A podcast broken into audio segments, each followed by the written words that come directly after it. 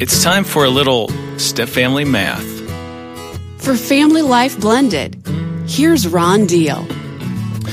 So you're a family of five. You've got about 20 relationships to manage. But what about a step family of five? Well, you have to add the ex spouses, their new partners, and their children. So, really, a step family of five has 210 relationships to manage. Oh, and then there's the confused identity multiplier. You see, the stepdad has one idea of what his role is, his wife has a second, his stepchildren, biological child, and his wife's ex husband have others. That calculates to 420 relationships. No wonder step families are tired and need a little support. Don't worry, we've got your back. For Family Life Blended, I'm Ron Deal. To find out more, visit FamilyLifeBlended.com.